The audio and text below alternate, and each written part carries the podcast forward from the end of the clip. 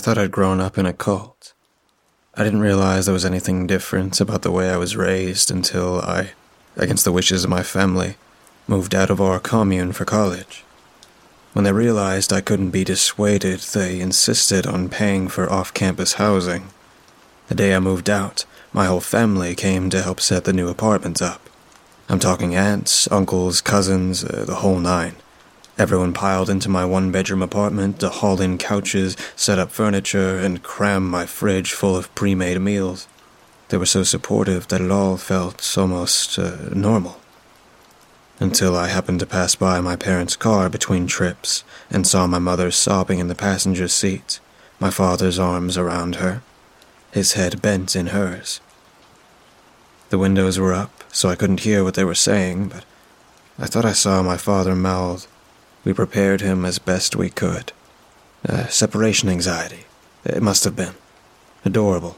Mom wasn't usually the emotional type, but I guess most parents get that way when their kids leave the nest for the first time. Especially since I was the only child and I'd been homeschooled. Putting it that way gave me a sudden pang of anxiety. So I put it out of my mind and tried to focus on the future instead. I'd always wanted to be a zoologist. Uh, this college was one of the few in the country that offered a degree, especially back then. It would be fine, I tried to assure myself. Mom and I would both be fine. It would be an adjustment, but we'd both be better for it in the long run. Uh, that anxiety lingered, though. It hung around in the back of my mind for the rest of the day, but only really started to settle in once all the relatives had climbed back into their cars for the long drive home. Mom had offered to spend the night, but I hadn't wanted to prolong the inevitable. At the time, I told myself it was ripping off the band aid. Alone in an unfamiliar apartment, with the sun starting to set outside, I fell back on the old rituals of home for some comfort, going from room to room to make sure the windows and doors were all locked, lowering the blinds, shutting the curtains, turning off all the lights, and unscrewing all the light bulbs. Mom and Dad had already removed the ones in the microwave and fridge for me, and had watched Kathy, my cousin, cover the fire alarm lights with a tiny piece of duct tape earlier that day. Uh, she was a good kid, Kathy. I thought I was going to miss seeing her around every day. Once I'd ensured that there was no light anywhere in the apartment, I got changed in the dark and went to bed. The next day, I assumed my life as a normal, average adult. Orientation was a whirlwind, but I got a chance to meet some of the other kids in my very small major and hit it off with a few of them. A couple of them had grown up on farms themselves, so we had some stuff in common. Uh, quite a bit of stuff, as it turned out. Just uh, not the one thing. That one all important thing. I hit it off with the three of them a girl named April and her longtime best friend, uh, Jordan. Jordan's boyfriend, uh, Alex, was a pretty great guy as well. We were all excited to find out we shared a couple of classes and would be seeing a lot more of each other as the semester went on, especially April and I. We had that kind of instant chemistry, a spark, a spark that evolved through the following days and weeks. It was that spark that would eventually lead me to understand just how truly weird my upbringing had been. And it started with her inviting me to dinner a casual friends only type of deal. An exception was made for Alex uh, because he was basically a friend at this point. A couple other kids from class were over too, and I remember really looking forward to my first uh, off commune social gathering. I remember being nervous too, though, because all my life I'd really only hung out with my family members, and I wasn't sure I could replicate that in my school connection outside of class, but when I arrived, all that nervousness washed away. April greeted me at the door with a smile and told me how glad she was I'd come. I passed over the six pack I'd picked up on the way and managed not to smile too awkwardly when I parried that I was glad she invited me. Lame small talk. Uh, on my part, April was never less than sparkling, accomplished. I stepped into the warmth and noise of the gathering and was greeted by a chorus of voices. It was a good feeling, a welcome feeling. Something bubbly welled up in my chest that stayed with me until, uh, hours later, it started getting toward sunset. Oh, man, I didn't realize how late it was. I noticed the clock out of the corner of my eyes and put down the Scrabble tile I'd been about to play. I guess I better get going. It's not even seven. Jordan shot me the weirdest look across the table, still smiling, but acting as if I'd seen something bizarre. You're not on the farm anymore, guy. Alex laughed, reaching across Jordan to grab his beer from the opposite ends table. You don't have to be in bed when the sun sets. I. I don't? I asked, genuinely confused. The conversation started to fade around me as more people listened in to what Jordan and I were talking about.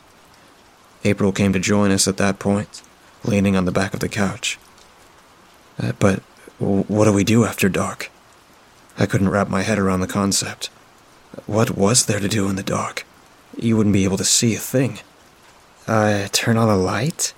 Jordan suggested with a laugh but I could tell she was even more confused by that question than the last.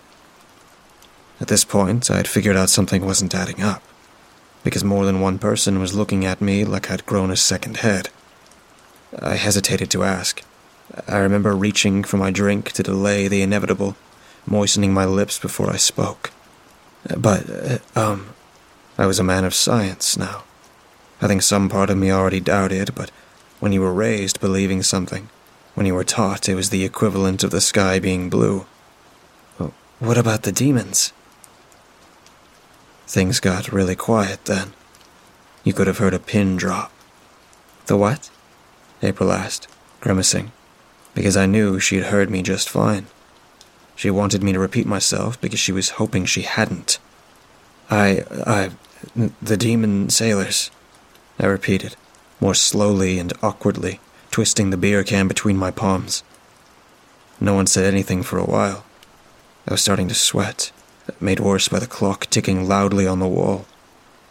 After a long while, Alex put his beer down on the table and leaned forward, squinting firmly. You don't really believe in demons, do you? His tone made it clear what the correct answer was. I laughed nervously before April cut in. Is your family really that religious? Thankful for what felt like an olive branch, I nodded quickly and spread my hands. I. I guess so. I didn't realize. You know what it's like living on a farm. Jordan picked up that thread and carried it, breaking into a soft, relieved laugh. Yeah, it gets pretty isolated. My parents were really religious too. I guess I forgot you were homeschooled as well. Thank God I went to public school. I can't imagine what I'd still believe. But Alex, of all people, didn't seem quite ready to let it go. I gotta ask, man, what exactly is it that you think happens if you turn a light on after sunset? Well, uh, I checked the expressions of the others, and it seems to me that they were starting to relax and treat it all as a silly misunderstanding. Uh, my family always told me that if you don't turn out all the lights after dark, demons would come out of the pipes and take away anyone they found near them. Jesus, dude. Someone else in the room laughed. What the fuck? But, Alex pressed, how? I couldn't tell if he was genuinely curious at this point or just being a jerk. I leaned towards the former, because he was a pretty nice dude all the rest of the time so as I stood to gather my jacket, I tried not to make eye contact, but answered him anyway. They dragged them into the water to drown. One of the girls squealed in horror. One of the guys laughed. A, a different one. Uh, I didn't recognize it. He seemed uh, delighted, not horrified. That is so fucked, he yelled gleefully. I smiled tightly and shrugged my jacket on. Uh, yeah, I agreed awkwardly. Uh, I guess I'd better go. I got a lot of homework to do. It was nice meeting you guys. I tossed a wave over my shoulder and made my way toward the front door, being ten times as grateful that no one shot that excuse as dead as a lame horse. April followed me to the door, looking like sympathy personified. I had fun tonight, I told her, standing on the doorstep, a little white lie. I didn't want her to feel bad about the sharp left turn everything had taken. She frowned, smiled, and then got up on her tiptoes and kissed me. We should do this again, she said when she dropped back down. And just like that, I forgot all about the demon sailors and lights. I drove home on Cloud Nine, giddy until I parked the car, walked up to the steps, unlocked my apartment door, and stepped inside. The jingle of keys hitting the side table sounded extraordinarily loud in the empty apartment. I hesitated, shutting the door behind me, and then, a little ashamed, went through the nightly ritual anyway. A little seed of doubt had been sown, but I wasn't quite ready to let go. Not after a lifetime, and not with only two months of living alone under my belt. As the days passed, I began to doubt more and more, especially going to class and seeing all the people who evidently left their lights on and survived through the night. I continued to turn all mine off, but after a while it became more of a rabbit's foot than anything. A compulsive, superstitious thing I didn't really believe anymore. I even started staying out after dark. I'd hang out with my friends at their place, or at a bar or a restaurant, but I always turned the lights off before leaving, and I would shower and change in the dark when I got home. April and I went on a handful of very casual dates, but things were getting steadily more serious. In the back of my mind, I knew there was a likelihood one of us was going to spend the night eventually, but I was still a little unprepared for it when that day finally came. It was uh, pretty fantastic, however. I'd never felt more love to anyone than I did for April that night. By mutual decision, we'd ended up back at my place because of my lack of roommates. I don't think the lighting situation crossed either of our minds until the middle of the night when I was woken up by April. Babe, she was whispering, her hand on my shoulder. The bathroom light isn't working. It took me a minute to figure out who, uh, what, and where, but when I got through the fog and memory kicked back in, I sort of nodded sleepily and stood up. Uh, yeah, I, the light bulb's unscrewed, I muttered, navigating through the dark to the bathroom. The light bulb squeaked as I twisted it into place. I will always remember that sound, and having to look away when it immediately lit up. I wasn't looking when April brushed past me, and was still blinking when she laughingly pushed me back towards the bedroom. Okay, now get out. The tap chose that moment to make the worst gurgling sound. I kind of jumped. She did too. We both looked, and then both started giggling a few seconds later. Demons, I informed her nodding seriously as I pivoted back to bed. That was when the shower started to scream. What is wrong with your plumbing? April covered her ears to block out the awful, low pitched sound. I cringed and covered my ears too, shaking my head helplessly. It's never made that noise before, I swore, and then the sink turned itself on. Something brown and pungent started to ooze out in big, gloopy chunks. The toilet began to burble violently. The lid clattered and bounced as the water churned. It smelled overwhelmingly of brine, salts, and fish. I covered my nose and gagged, backing swiftly out of the bathroom. April followed me, also gagging. I palmed the lights off on reflex.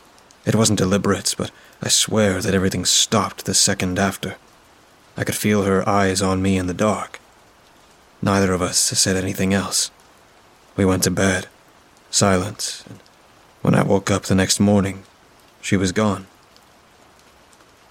When I went to see her at her place, she was apologetic, but I could tell she was tense. Something was bothering her.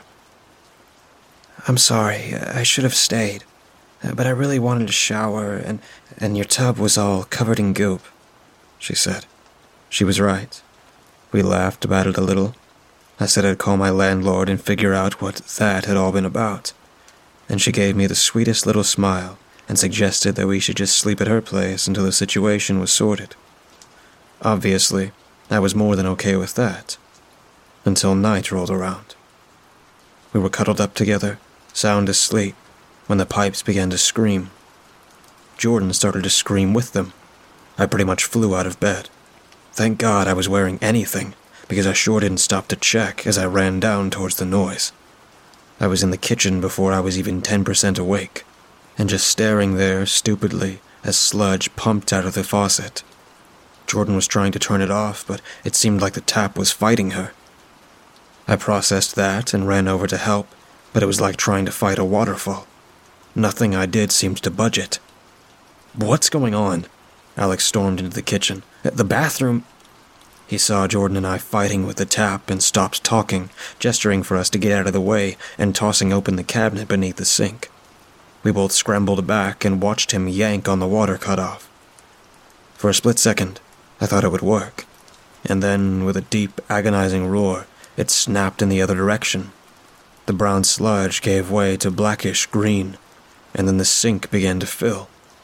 I saw the drain bubbling as I backed further away, almost colliding with my girlfriend. She was looking up at me with wide, anxiety filled eyes. I looked back at her, speechless and confused. She looked at the light switch. I reached out to flip it off, but unlike the night previous, nothing happened. The sink began to overflow. I could see it in the light that spilled in through the kitchen window, from the digital clock on the microwave, from the living room in the hallway. It was everywhere, I realized with a sick feeling. That was before the first hand plunged out of the water, twisted and smoky, wreathed in some kind of drifting filaments. Strands of something that my mind shied away from. I didn't recognize it for what it was until it was already grabbing the edge of the corner and hauling more of something out. I could hear water gushing down the hall and realized the carpet beneath my feet was soaked. April looked at me again, and, in panic, I grabbed her and ran for the door. Alex and Jordan followed, the four of us racing out onto the street, water pouring down the porch behind us, spilling onto the lawn. I looked back at the kitchen window as I dove into the car and saw something, misshapen and hunched, shambling past, horrifyingly fast. The ignition seemed to turn itself. The engine roared to life, and I peeled out. April, white knuckled and silent behind me. All she had on was a robe. Jordan and Alex were in a similar state. I didn't know where else to go. I was in a state of panic, but I kept thinking to myself that we couldn't go to, like, a convenience store or anything, because none of us had any shoes or shirts. They would never let us in. Somehow, I ended up on the freeway.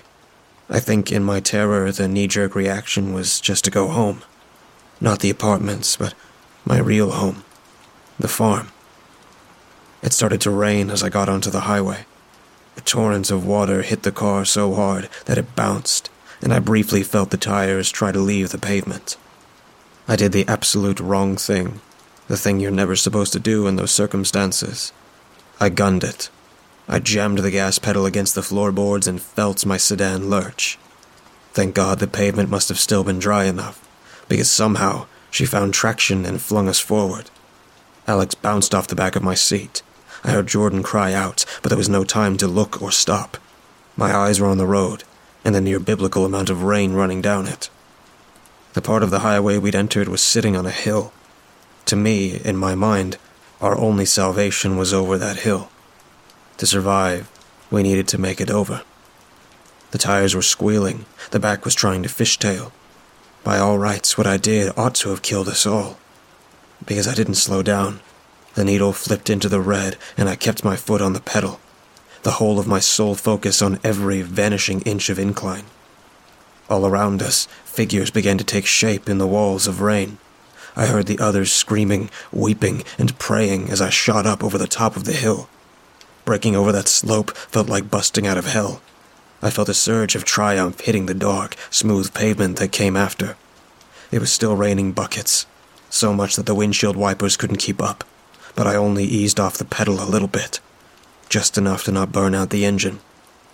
There were still bodies everywhere. I saw a few of them in the rearview mirror, shuffling out of the darkness into the scope of the headlights. Men, men of all shapes and sizes and ages, pale men and swarthy men tall men and small, some with bloated, bulging eyes and gaping mouths, some with peaceful expressions and closed eyes that seemed to follow us anyway. One came out of the darkness on the driver's side. Despite only shuffling, he moved with superhuman speed. He almost reached us, even though I had to have been doing 80 or 90. I got a real good look at him. Time slowed down for a heartbeat. I saw every detail, from his blue vest to the second grisly mouth cut in his throat. Home was hours away, and I knew for a fact that the stretch of highway we were supposed to be entering was empty. There was nothing on this side of town, just scrub and dead grass for miles, a thick wedge of no man's land all the way up to the foothills where my family lived. And yet, there were lights everywhere.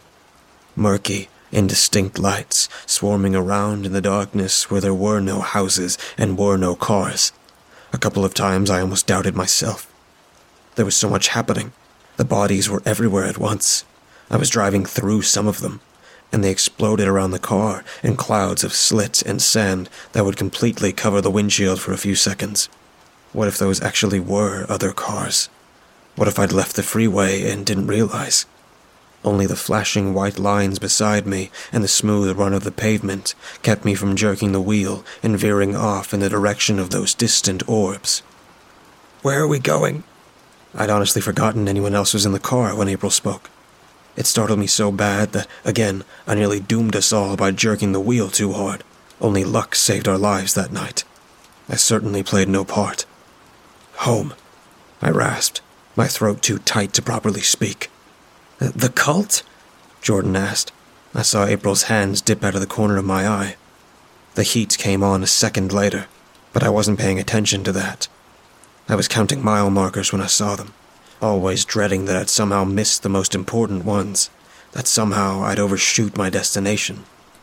They flicked by like flashcards, and while the bodies seemed to be emerging from the dark with less frequency, I knew in the back of my mind that the gas gauge was descending. That little needle was dropping lower and lower. The demons didn't have to keep trying as hard to drive us off the road. Eventually, we'd run out of gas. All they had to do was wait.